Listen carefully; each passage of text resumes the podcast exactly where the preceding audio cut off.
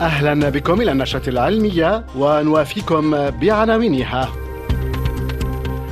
مؤتمر الأطراف كوب 14 في سمرقند سيبحث هذا الأسبوع بشأن الحفاظ على الأنواع الحيوانية المهاجرة والمهددة بالانقراض. اكتشاف نوعين جديدين من السحالي في البيرو. ذئاب تشيرنوبيل قد تضع العلماء على السكة الصحيحة في مسعاهم لإيجاد علاجات أكثر فعالية ضد السرطان. الأنواع الحيوانية المهاجرة التي تعد ضرورية لتوازن الطبيعة ذاهبة نحو التدهور المخيف، فيما يشهد 44 منها انخفاضا في أعدادها. هذا ما نبه إليه تقرير جديد صدر مطلع هذا الأسبوع عن هيئة البيئة التابعة للأمم المتحدة. أشار نفس التقرير إلى أن تهديد الانقراض يطال خمس الأنواع المدرجة في اتفاقية بون لعام 1979 بشأن الحفاظ على الأنواع المهاجرة من الحيوانات البرية. فطيور القطرس الألباتروس والفراشات الملكية والسلاحف والغالبية العظمى من أصناف الأسماك من بينها أسماك القرش يتهددها الانقراض الفعلي.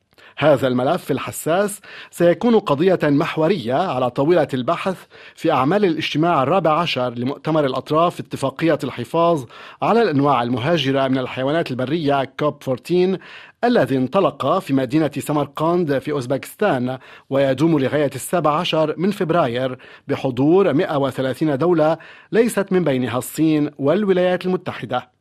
قد يأخذ مؤتمر سمرقند مسارات تعكس أيضا اتفاقية كونمينغ مونريال بشأن التنوع البيولوجي التي تخطط للحفاظ على 30% من أراضي وبحار الكوكب بحلول العام 2030 لذلك يطالب مؤلفو تقرير الأمم المتحدة بشأن الأنواع الحيوانية المهاجرة بتحديد وبحماية وإدارة المواقع المهمة للأنواع المهاجرة ومكافحة التلوث والصيد غير القانوني وغير المستدام.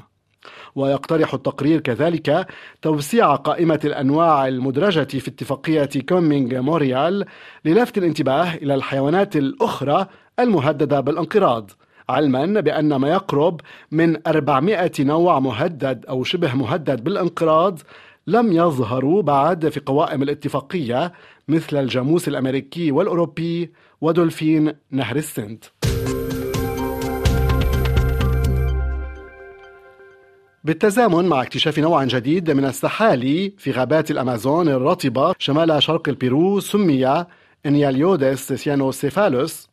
تعرف أيضا علماء منتمون للمعهد البيروفي لعلم الزواحف ولمتحف علم الحيوان التابع لكلية العلوم البيولوجية في الجامعة الكاثوليكية في الإكوادور. تعرفوا على نوع آخر من السحالي يعيش في إحدى غابات الأدغال ضمن أراضي البيرو. حمل النوع الثاني من السحالي غير المعروفة تسمية إنياليودس ديكنسوني إكراما للمغني بول بروس ديكنسون الذي ينتمي لأهم الفرق وأكثرها تمثيلا لموسيقى ال heavy metal ألا وهي الفرقة البريطانية ايرون مايدن يتميز نوع السحال الجديد انياليودس ديكنسوني برأسه البرتقالي وجسمه الأخضر وأرجله القصيرة.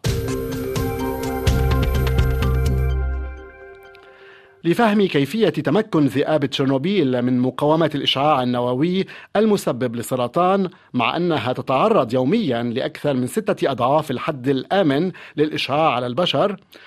قررت في العام 2014 عالمة الأحياء التطورية كارالوف من جامعة بنستون الأمريكية قررت أن تسحب عينات دم من الذئاب القاطنة ضمن وخارج المنطقة المحظورة في تشيرنوبيل.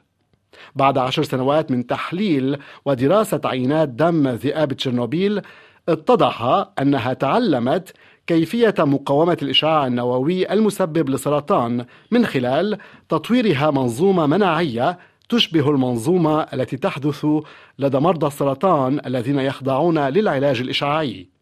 حصلت المنظومة المناعية لدى ذئاب تشيرنوبيل بفضل الطفرات الجينية التي حمتها من الإشعاع.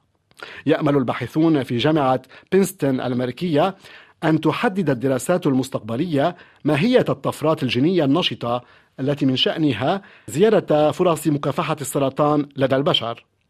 بهذا الخبر تنتهي النشرة العلمية فشكرا على حسن متابعتكم لها وإلى اللقاء.